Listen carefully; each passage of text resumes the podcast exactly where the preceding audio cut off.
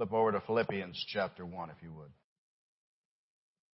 Philippians chapter 1, verse number 3. I thank my God upon every remembrance of you, always in every prayer of mine making request for you all with joy, for your fellowship in the gospel from the first day until now, being confident of this very thing, that he who has begun a good work in you will complete it until the day of Jesus Christ.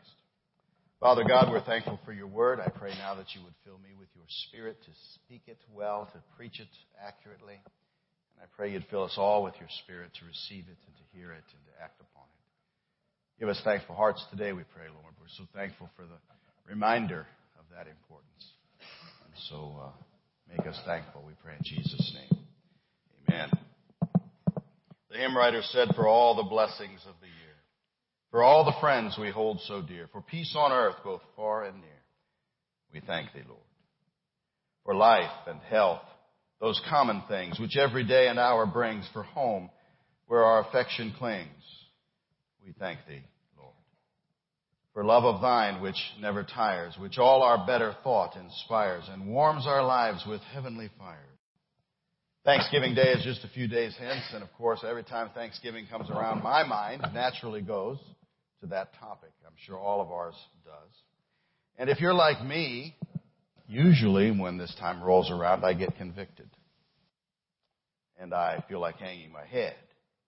Because I have to admit that I'm not nearly as thankful as I ought to be. I think even on Thanksgiving Day, I'm not nearly as thankful as I ought to be because all I'm thinking about is turkey and dressing and things like that. But, but the fact is, I think if we had the slightest notion of the grace of God in our lives and the mercy of God which endures forever in our lives, uh, we would uh, never stop giving thanks to the Lord. It would be like a fountain welling up within us. Our sister Susan Oswald just recently lost her sight. I can see. I don't remember the last time I thanked the Lord for the fact that I can see. I took my father to the VA hospital this week, and I was surrounded there by men and women in wheelchairs or on walkers. I can walk. Matter of fact, you won't believe this, but I can actually run a little bit if I have to. You don't have to laugh at that, Josh. Kathy's car broke down a couple weeks ago, and my truck broke down the week following. And in the midst of my thumb sucking over that situation, I was reminded I have two cars. I have two cars. Many in California and in Florida lost their homes. I mean, lost their homes entirely. I can't fathom that. I read of one man just this past week who didn't believe in banks. And so he had every penny he owned, which was a significant amount of money, in a safe in his home and it burnt to the ground. And everything in the safe was dust. Everything gone. I have a home. It's warm and it's safe and it's dry. I live in America. Frail, faulty, messed up, divided, post-Christian, atheistic, modernistic, drifting toward hell America. But free America. I'm reminded of so many who live in lands that are not free. I recently received a communique from, I think it was from the Voice of the Martyrs. And it was talking about a, a place where people uh, are not free to worship and where Christianity is actually illegal and owning a Bible is illegal. And uh, it described how they worship on a Sunday morning. They would take their tattered Bibles that they had hidden away and they would stash it in their tackle box or something like that. And then they would head out to their boat as if to say they were going fishing and they would row out in the middle of a huge body of water, and only when they could see that there was nobody around did they sneak that Bible out. And they would sit there and hold church out on the middle of the water. In that same communique, I read of other Christians who had found there, again, in, a, in a, another place where Bibles are scarce, where Bibles are worth their weight in gold. They had heard about some people who were discarding some Bibles. You know how we do when a Bible is torn up and the pages are ripped out and the cover is flopping off of it, and we just say, okay, that's, that's done. We're done with that one. Now we'll go buy a new one. But they saw those Bibles and they were gold and they took them. We live in America. We are free. How do we not say thanks? You know, if you were able to walk in here on two legs this morning, if you're not in a wheelchair or using a walker, you need to say thank you, Lord, to your King. If you can see the songs on the screen or in your hymn book, if you were able to follow along as I read the scripture just now, you need to bow your head to your King and say thank you. If you can breathe on your own without being attached to an oxygen tank, you need to say thank you. If you have a few dollars to put in the offering plate and enough to pay your bills and keep gas in your car and feed your children, you need to bow your head to your King and say thank you. Psalm 68 says, Blessed be the Lord who daily loads us with benefits to God of our salvation. Whether you are Republican or Democrat or anything in between, whether you love or hate the political system of our land, whether you think America is good or evil, the fact that you're free to have those thoughts means you ought to bow your head to your King and say thank you. Moses said, When you have eaten and are full, then you shall bless the Lord your God for the good land which he has given. Time would fail us this morning to take every place that the Bible talks about Thanksgiving and share it with you. But let me just share just a few, a few verses. The Psalms, for example, are filled with the thought, enter into his gates with thanksgiving and into his courts with praise. Be thankful to him and bless his name. Let them sacrifice the sacrifices of thanksgiving and declare his works with rejoicing. Offer to God thanksgiving. Pay your vows to the Most High. It is good to give thanks to the Lord and to sing praises your name, O Most High. Paul's letters are filled also with that thought. He said, Let the peace of God rule in your hearts, to which also you are called in one body, and be thankful. Giving thanks always for all things to God the Father in the name of our Lord Jesus Christ. Be anxious for nothing but in everything, by prayer and supplication, with thanksgiving, let your requests be made known to God. And whatever you do in word or deed, do all in the name of the Lord Jesus, giving thanks to God the Father through Him. In everything, give thanks, for this is the will of God in Christ Jesus for you. Lord, we thank Thee for the pleasure that our happy lifetime gives, for the boundless worth and treasure of a soul that ever lives mind that looks before and after, lifting eyes to things above, human tears and human laughter, and the depths of human love. For the thrill, the leap, the gladness of our pulses flowing free, e'en for every touch of sadness that may bring us nearer Thee. But above all other kindness, Thine unutterable love, which to heal our sin and blindness, sent Thy dear Son from above. How do we not say thank for all God has done? All that being said, though, I have something very specific that I want to share with you this morning. And, and this specific area of Thanksgiving would be more of a personal testimony. It's not the normal type of a message that I would share with you. Because as I read in my devotions the last couple of weeks from the book of Ephesians and the book of Philippians, and then actually this morning I was in Colossians uh, before the service and I, I saw that he did the same thing there. Paul had a very specific thanksgiving that he offered. And I think we could rightly call it a pastor's thanksgiving. Because Paul, in his letter to the Ephesians, and also in Philippians, and also in Colossians, he gave thanks very specifically. He said, I give thanks for you. I give thanks for you. And so this morning I want to do the same. I, I, I'm thankful for all the things that we have said. And brothers, this thing up here, not working. This ain't going to work. I'm not thankful for this mic. Let me try something here. I'm sorry, folks. We've been struggling with this, trying to figure out a solution to this. If that's better. All right. That'll sound good on the tape. I'm thankful for all those things we mentioned. But let me just mention the thing that I'm thankful for here that Paul said, and it applies to me. He said in verse number 15 of Ephesians chapter 1, he said, basically, I give thanks for you for your start. He said, I heard of your faith in the Lord Jesus. He said in Philippians chapter 1 verse 3, I thank my God for your fellowship in the gospel from the first day until now. I think he's saying there, I give thanks for your start. I am thankful that the majority of people in this room are born again. I praise God for that truth. Some have come to know the Lord since you started coming to this church. I know that. Most, I think, already knew the Lord before you came here.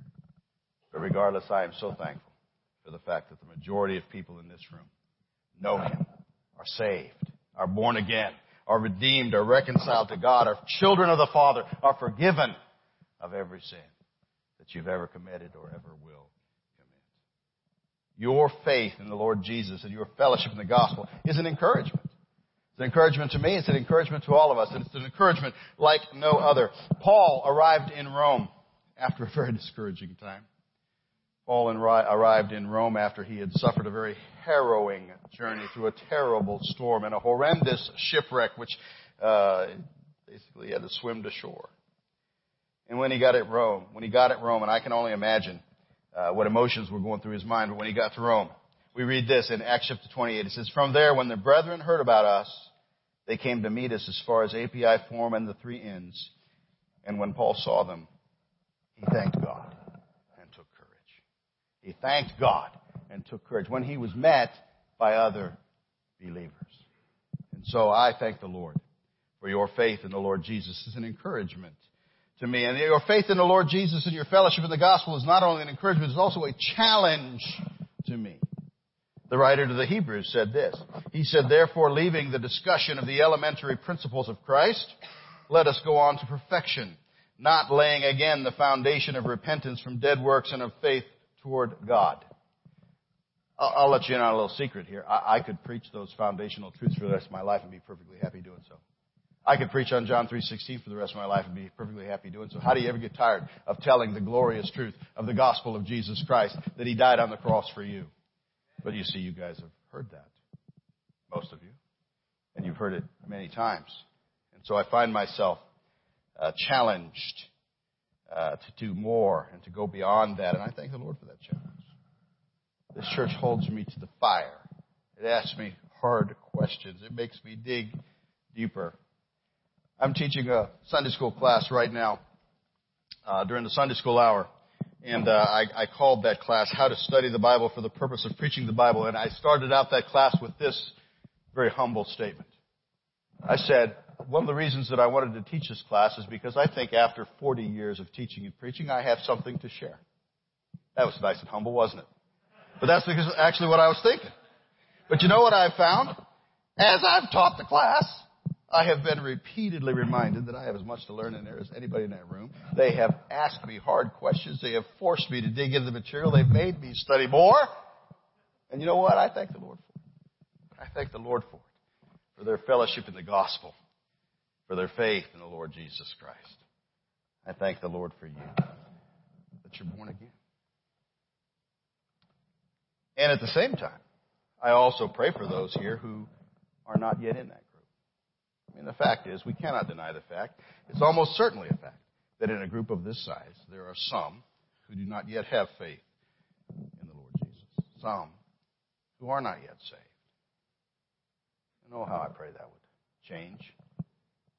And I ask you, why not today? I ask, why not make Thanksgiving 2018 the time when you make that change? When you get off the wrong road and on the right one? The date that you quit fighting God and the date that you kneel before Him.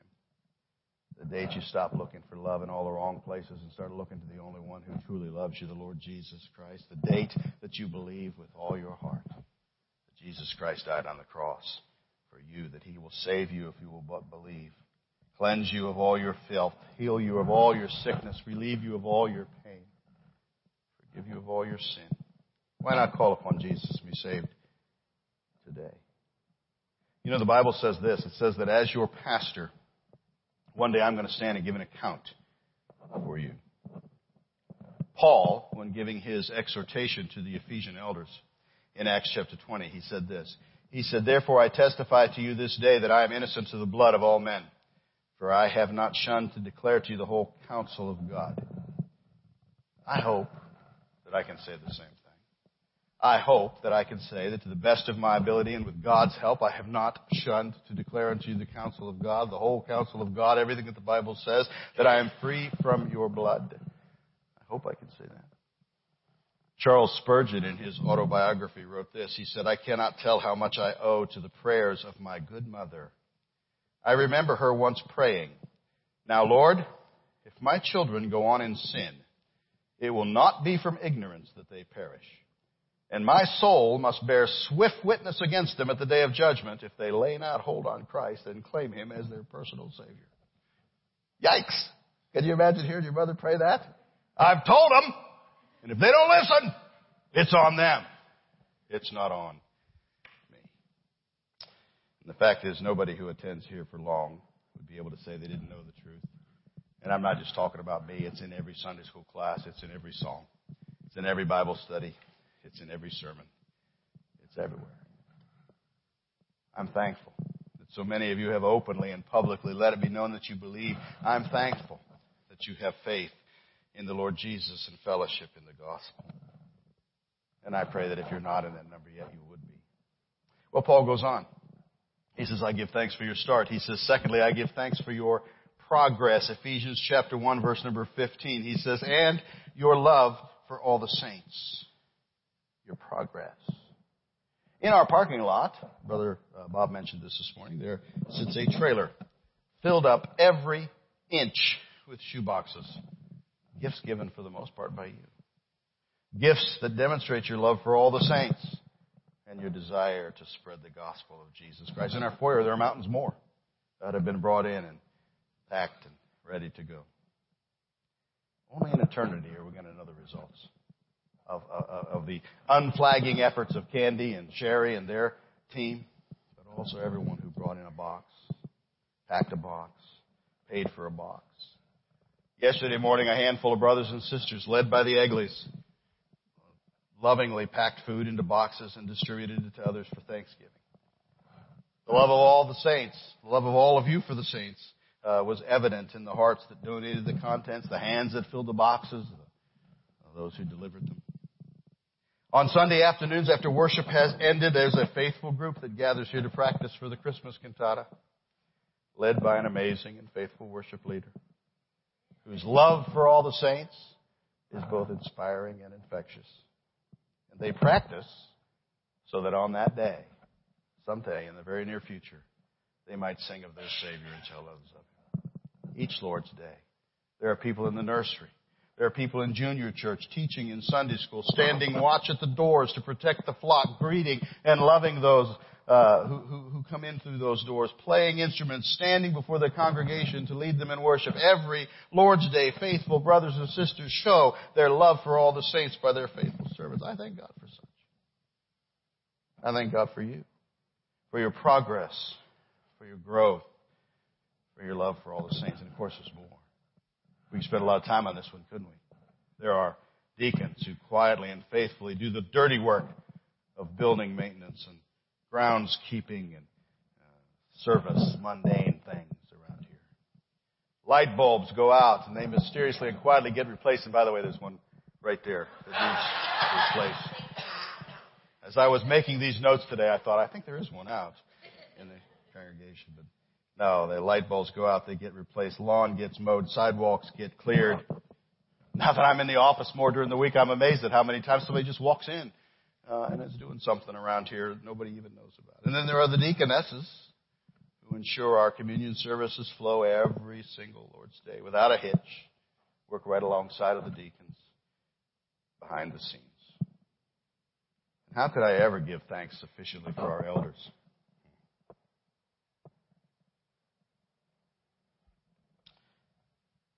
Elders who serve alongside me in this place, hold my hands as Aaron and Hur did for Moses, who also hold me to the fire and keep me accountable, let me get away with nothing, who bring their wisdom and knowledge of the word to bear, who pray with me and for me and for you. I could go on. What about our sister Susan? Her, la- her labor with the ladies ministry or our brother Don and his labor with the men's ministries? What of Josh and Elena and Beth and Mark and who picked up the mantle of the youth ministries and have been faithful to it? What of Josh and Elena heading off now to a foreign land to serve their Lord in, a, in, a, in another place?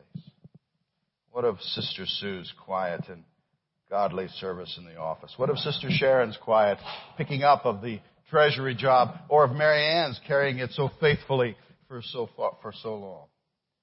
What of the faithful handful who serve at the Haven of Rest each month?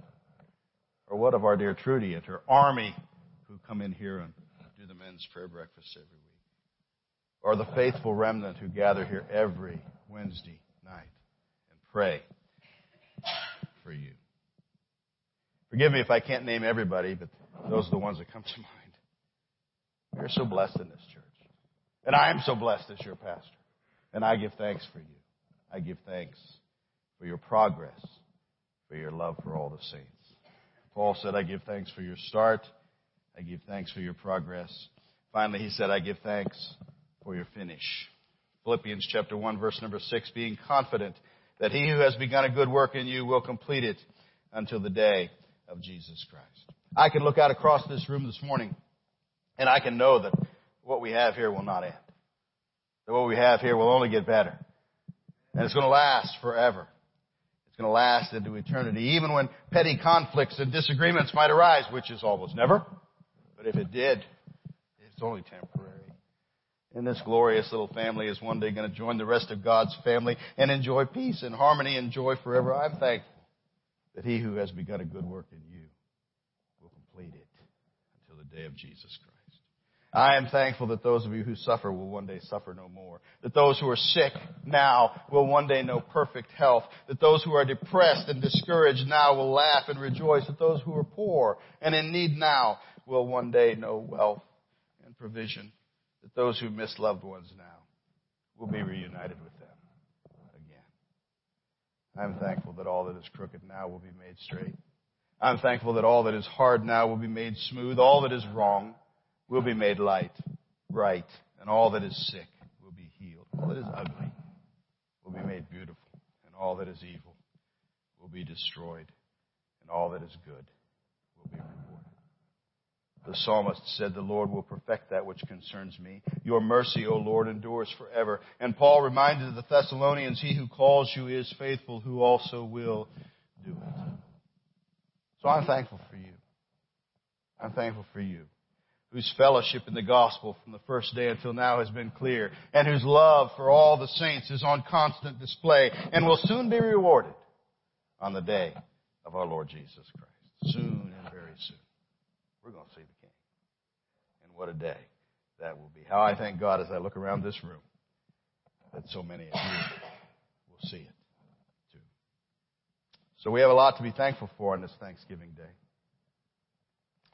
Don't we? Another songwriter said this. He said, Tis Thanksgiving morn again. Lift your voices, sons of men, from the earth to God above. Lift your hearts in praise and love. Thank Him for His loving care.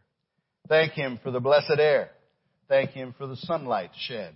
Thank Him for your daily bread. Thank Him that our favored land, by the bounty of His hand, richly her abundance yields from her orchards and her fields.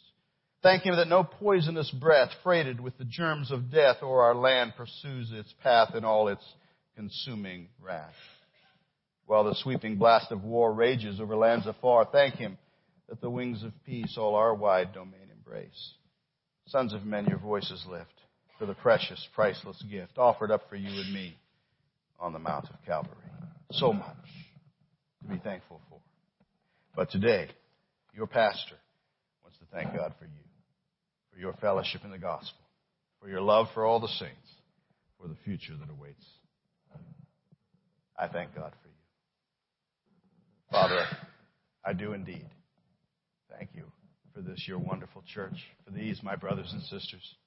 And I do pray today that, Lord, you'll work now as we conclude our service in all of our hearts. And Father, just fill us with such a spirit of thanksgiving today. Lord, I thank you for the joy it is to prepare sermons and to think through these things and to study and, and prepare and, and, and to have you work in my heart like this. Lord, I, I don't remember a time when I have uh, felt more thankful uh, for the blessings in my life. And I pray that would just be the truth with all of us. As we sing, as we wrap up our service, fill us with a heart of thanksgiving. Most of all, Lord, all these different things that we've, we've talked about are important, but most of all, Lord, Fill us with a spirit of thanksgiving for what we have in Christ. That we are saved. That we are born again. That we are forgiven of our every sin. And oh, Father, I pray if there's anybody here who has not yet experienced that, who has never yet been born again. If they, if they were to die today, they don't know for certain whether they'd go to heaven. Uh, they've heard the words, but they've never acted upon it all. Father, today, would you please do a work in their heart? Would you save their soul this day? Would you make it crystal clear to them that Jesus Christ died on the cross of Calvary for them? That if they'll but believe and receive Him as their Savior, that they too can have eternal life and forgiveness and, and, and be saved forever. Lord, and I pray if there's anybody here who doesn't yet understand that and has questions, that they'll know they can step out as we sing and, and someone will take the Bible and help them to understand. However it happens, Lord, I pray that no one will leave this place lost. Everyone will turn their life to you today that needs to. And that, uh, Lord, everyone will be able to leave this place rejoicing and thankful for what they have in Jesus. We, we pray it all in His name. And Father, with hearts of thanksgiving.